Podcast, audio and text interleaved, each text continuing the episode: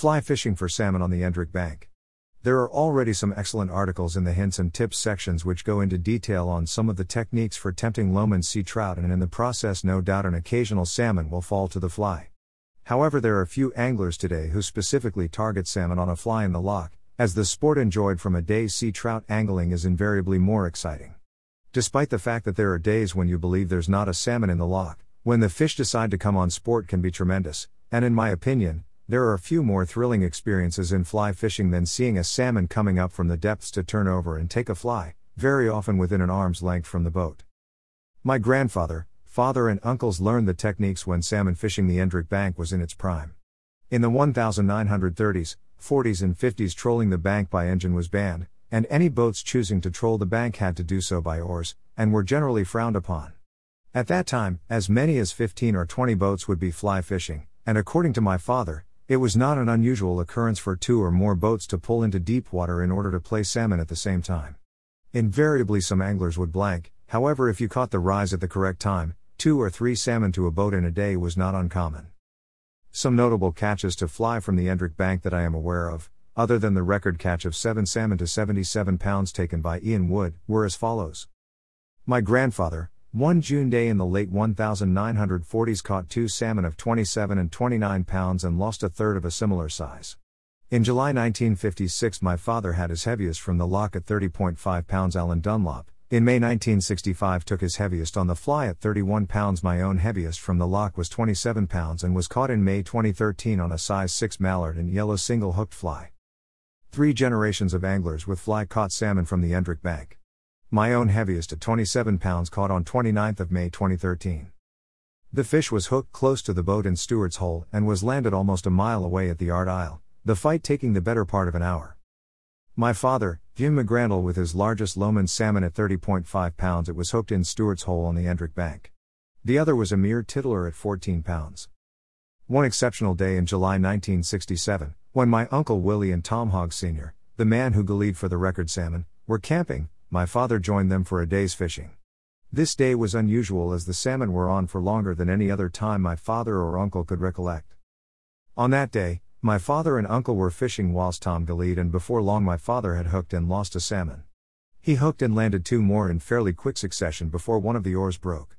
Left with no choice, the engine was started and they pushed through a heavy wave to their camp at Port Bawn on the west side of Inchcailloch to replace the broken oar.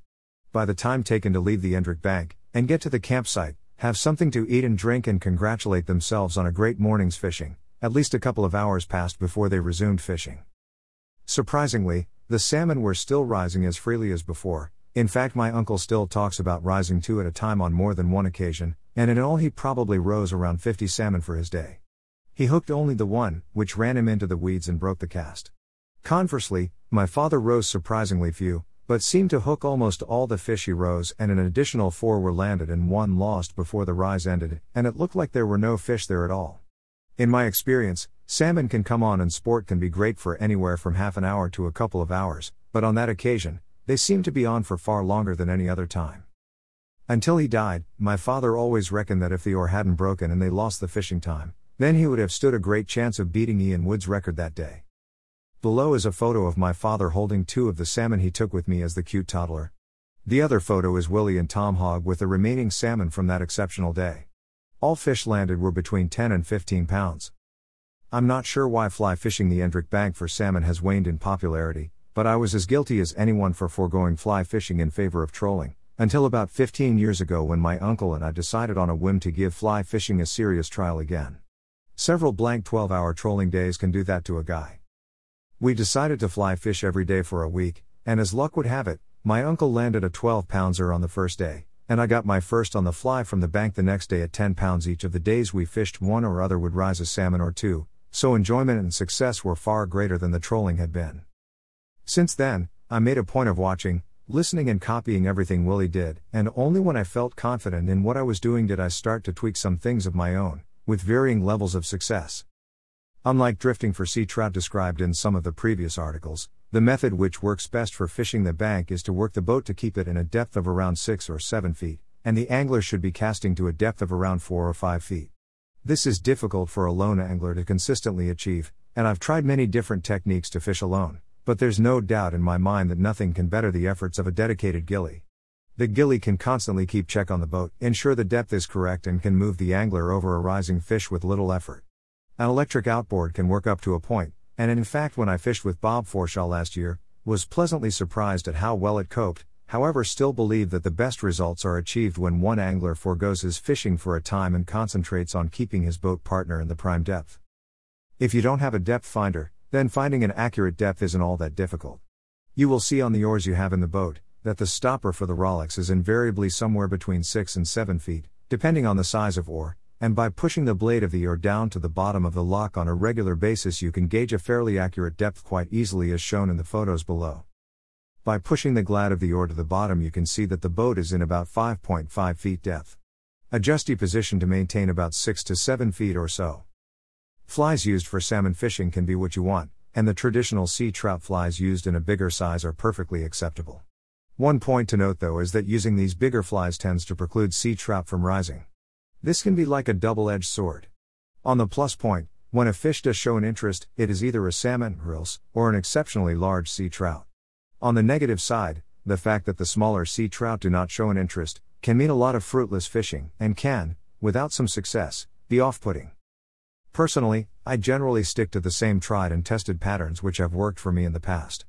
These are either a mallard and yellow, turkey and mixed or Invicta on the bob, and a turkey and silver or gold on the tail. My preference is to fish a two fly cast, although I know of others who fish three flies with great results. There is no hard or fast rule. The lies shown are Top left, mallard and yellow. Top right, turkey and mixed.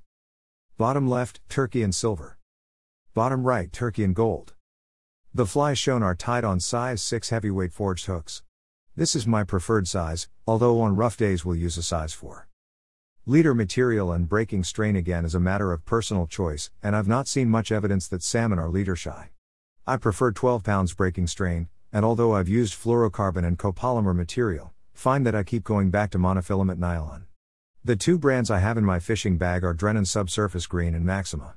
I have used and have caught salmon on 10, 12, and 15 pounds breaking strains, though if you feel more confident with a different weight, then go for it. Leader material and breaking strain again is a matter of personal choice, and I've not seen much evidence that salmon are leader shy. I prefer 12 pounds breaking strain, and although I've used fluorocarbon and copolymer material, find that I keep going back to monofilament nylon. The two brands I have in my fishing bag are Drennan Subsurface Green and Maxima. I have used and have caught salmon on 10, 12, and 15 pounds breaking strains, though if you feel more confident with a different weight, then go for it. The technique of fishing the Endrick bank is one which has been adapted over the years by the great anglers of yesteryear and has been copied by myself and others. Although it is not unusual to hook a salmon on the tail fly, by far and away the more successful is the bob fly, tripped across the surface, and the take is invariably slow, close to the boat and in full view of the angler. A slow sinking or intermediate line is recommended, and allow the flies to sink a foot or so before the retrieve. It seems to be the action of the bob fly coming from under the water to the surface which triggers the interest. I have tried a floating line in the past without ever getting any interest, and know of a couple of my friends who also tried floating lines with similar lack of success. There is no need for a long cast. I tend to cast not much more than 15 yards, as a short cast allows me to control the retrieve and have the bob fly on the surface for the maximum amount of time till another cast is required. Although exceptionally long rods such as those used for dapping are not required, I find that a single handed rod limits how well you can control the bob fly. I used to use an old 12 foot hollow glass fiber Milbro rod, which I still love and had great success with till my son bought me a 13 foot Airflo Delta Classic, which is lighter and of a slightly stiffer action. This is the rod I use nowadays almost exclusively. The rise and take of a salmon are generally much slower than that of a sea trout, and the angler is required to steel himself, or herself, not to strike immediately. This is easier said than done, and I have pulled the fly away from a fish myself on numerous occasions. To give oneself the discipline not to strike until you see the line tightening is something that does come with practice. However, an angler who has previously only fished for sea trout where the strike needs to be instantaneous should prepare for a few air moments before getting the hang of the correct time to strike. The best areas to fly fish the Endrick Bank are, not surprisingly, the same areas that are best for trolling boats. Salmon seem to prefer to lie just as the Endrick Bank shelves off into deeper water, and a fly fishing boat can find itself competing for space on the occasions that the bank is busiest. Unless you have no option, I would recommend that during the day on a Saturday is the wrong time to give fly fishing a try for the first time. Evenings when motorized traffic has quietened down is always preferable, and if you can manage to get time off midweek, then there's a very good possibility you might be the only boat fishing. The Endrick Bank can be split into four distinct areas for the fly fisher. Starting from Balmaha and heading south, there is a long sandy point which heads out towards Clarinch. This point then deepens and you can head back towards the shore to a deep part of the bank known as Stewart's Hole. I've no idea how the name came about, but it has been called that long before I started fishing, and no one I've asked can remember the origins. However, Stewart's Hole, both for trollers and fly fishers, can be very productive and, in my opinion, is probably the single best holding area on the bank. Moving south away from Stewart's Hole, past the Endrick mouth is the next real area where the fish lie and is known as the shoulder.